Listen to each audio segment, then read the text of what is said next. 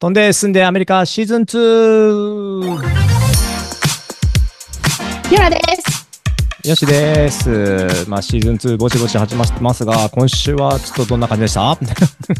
うん、うん、今週はまたまたなんかいろいろ、ね、今から話させてもらう コミッショナーの件もあったけど、まあバタバタしておりました。うんでもまあ雨出したしね、ずっとね。あ、そうですね。ちょっと今週は結構雨多かったですよね。うん僕もまあ、今週はなんかね、えーっと、まあ、この後もまた話すかもですけど、インドの方々のインターン生をインタビューしたりとか結構そういうのでバタバタしておりました。おお、お疲れ様です。じゃあ、いきますか。それでは、本日のトークトピックはこちら。飛んで住んでアメリカで政治家になるパート2。はい、ということで、今週は先週に引き続きコミッショナーのお話を聞いていきたいと思います。それでは、ニラさん、お願いします。はーい。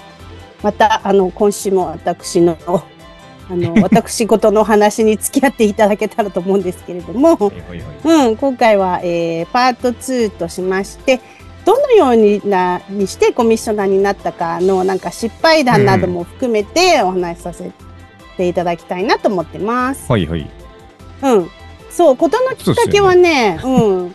その3年ぐらい前に、はいなんかうちの主人がはい。突然なんか I need to be a commissioner って言って言ってきたんですよ。なるほど、なるほど。俺はコミッショナーにならなきゃダメだみたいな感じで。で自分はなんか市に対して住んでるねその平和都市に対して言いたい文句がいっぱいあると、だから自分がなんかいろいろ意見がね言いたいんだとか言ってうん。言ってたんですよ。はいはいはい。そうでそれ聞いてもうコミッショナーって何なんって感じで思ってたのね。はいはいはい。うんふーんって思ってたぐらいで、うんそしたらそれから数週間後になんか水道代のね請求書が来たのよ。はいはいはいはい。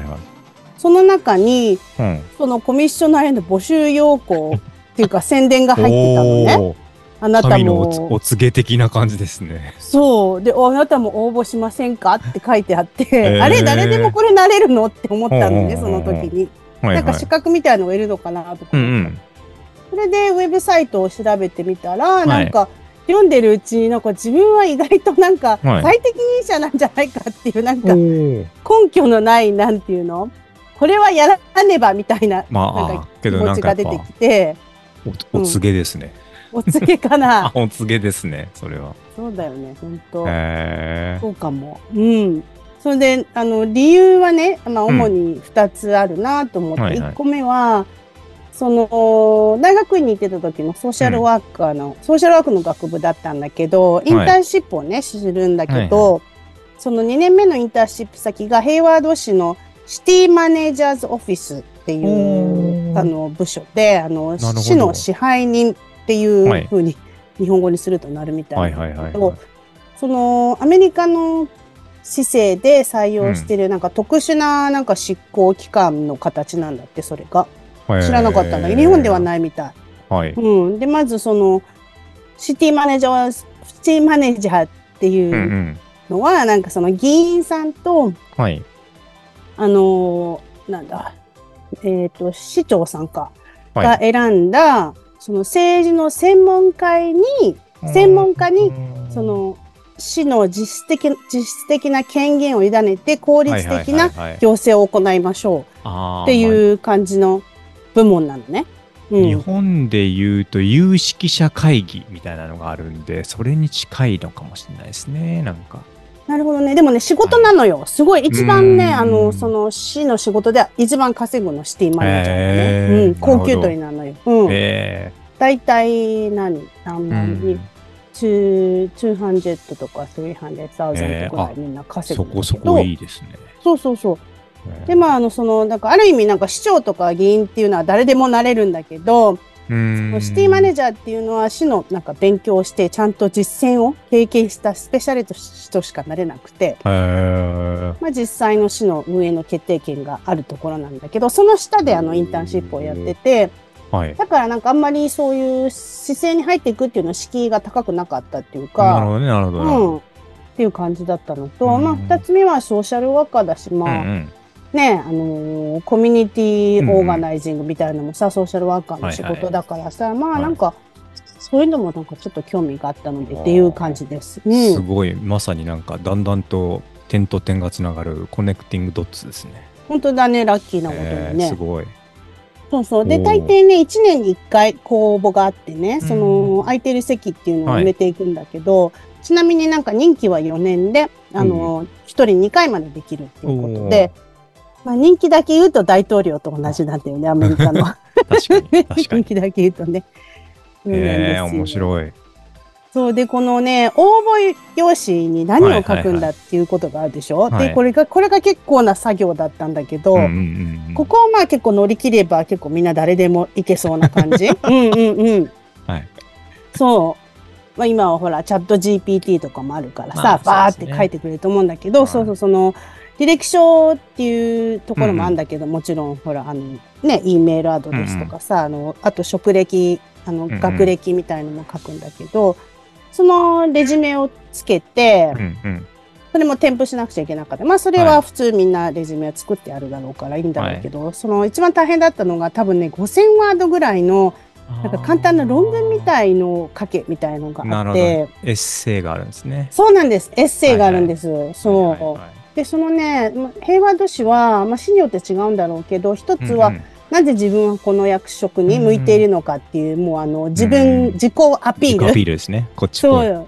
そうそう、自分を売るっていうはいはいのと、えっ、と、二つ目は、もし自分が任命されたら、あその平和都市にどんなポジティブな変化をもたらす、もたらしたいし、もたらせるだろうかみたいなことがあって。そうーなんるほど、なですよ。なるほど。そう、だからパッと書ける感じでもなくて、うんうんうんうん。ちゃんとちょっとリサーチしないといけないですね、それはね。そうなのよ、そうなのよ。うんで、今、なんていうの、市ではこんな問題があって、うんこんな歴史があって、みたいな感じを。で、今はこういう変化が必要なんじゃないか、みたいなことをね、書いて、もうすごいこれが時間がかかった。3年前の話ね。うん。うん、ああ、そっかそっか、そうですね。なるほど。そう。で、そうなのよ。で、結構2週間ぐらいいろいろ考えて、まあ、書くのに丸1日かかったかなっていう感じなんですね。うん。で、こんな感じで応募して、締め切りの1週間後ぐらいになんか書類選考が通りましたっていう結果がメールできて、そうそう、それですごい面接に招待されるのね。うん。で3年前だからコロナ禍だったので、なんかあの、ズームで市長さんと議員の方と15分ぐらいのなんか質疑応答みたいなのがあったんだけど、結果落とされたんですよ、3年前。あ、そうなんですね。なるほど。そうなのよ。選考されなくて、うんうんそう。すごい悔しくて。うんで、落ち込んだんだけど、まあ、なんていうの、手応えはまあなかったから、まあ当然かなとか思ったんだけど、私も結構しつこいから、なんで落ちたんだって聞いたのよ。まあ、こっちね、聞くと結構こういう理由だよとか教えてくれたりもしますもんね。そうだよね。そういうの結構オープンだよね。そうそう。うん。本当それはあるかもしれない。それで教えてくれたのね。ここをもうちょっと勉強しといた方がいいとうか。そうそう、他の人が、やっぱりあなたより適任者の人たちが他にたくさんいたからっていう感じで、まあ言われたんですけどね。うんうんうん。それがね、なんかあのね、でも面白いことに、こう誰が応募して、はい誰が面接まで行って、その、その人に何ポイント入ったかっていう、入ってるかっていうのが面接の前にも見られるようになってて、市のホなるほどームページ。、なるほど、なるほど。そうそう、だから自分が行った今のところ何何ポイント持ってるかみたいなのも見れたりして、結構ね、面白い、それは面白かった。うんうんうん。オープンな感じです。そう。で、ダメだったの。ううんん、で、もう次の年は、なんかもう、あの、気分がなんか、乗り気じゃなくて、もう、されまたっていう、あねろろとはいはいはい。なんか、あの、悲しかったので、はちょっと、そのトラウマから回復できずに、はいはい。アプライしなかったんだけど、それでやっと去年、はい。なんか6人オープニングがあるっていう、あの、書いてあったんで、おー。応募用紙にね、また、はい。うん。あ、これいけるんじゃないかって思ったの、うん、うんうん。そんでで、まあ、またなんか最初から全部書類やるのかなとか 思ったら、ちゃんと前回の応募用紙がそのままちゃんと、あの、ウェブサイトに残ってて、自分でアクセスできるようになってて、あなるほど、なるほど。そうなの、そうなの。だから、うんそれで、ちゃちゃちゃっとちょっと1、2行書いたぐらいで、ううんんうんうんうん、そうなのよ、そうなのよ。えーそれで、まあ、また面接まで行ったんだけど、それで、その、まあ、今回はね、さすがやっぱ面接前にちょっと勉強しといた。なんかどんな仕事をそこのね、コミッションがしてるかとか、はいはいはい。そう、市にはまあどんな感じのことが今起こってて、どはいはいは市はどうしたいんだみたいなことうんうんうんうんをちょっとだけやっぱ勉強しておいて、そしたらやっぱ、うんうんあのスムーズにいったよね。やっぱ失敗が良かったのかなっていう感じ？まあそうですよね、うんその時そういうふうにああっていろいろこういうとこが足りないかもって思えたから多分そういう準備ができたってことですもんね。そうなのかもしれない。だから何事も、うん、一回ダメでもね、やっぱそれをうんうんバネにやっぱチャレンジするべきだなと思ったよ。ねうん、まあねそうやって勉強して入った方が多分またこう活躍できることもね多分増えるでしょうし多分まあそういうタイミングだったんでしょうね。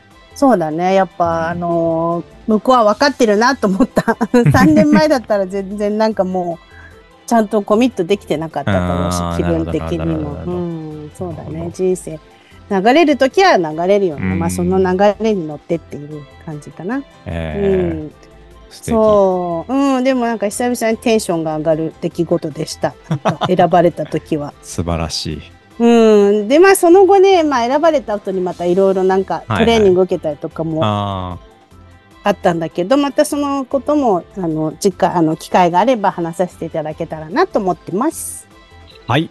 ありがとうございます。じゃあちょっとまた引き続きコミッショナーの件はちょっとあのアップデートを随時いただければと思いますので、はいよろしくお願いします。はい。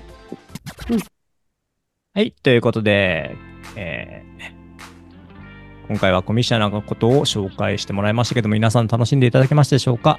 今後もアメリカンカルチャーだったり、投資の話だったり、様々なトピックで話していきますので、ぜひチャンネル登録よろしくお願いいたします。X ブログもぼちぼちまた始めていこうと思ってます。ご視聴ありがとうございました。バイバーイ。バイバーイ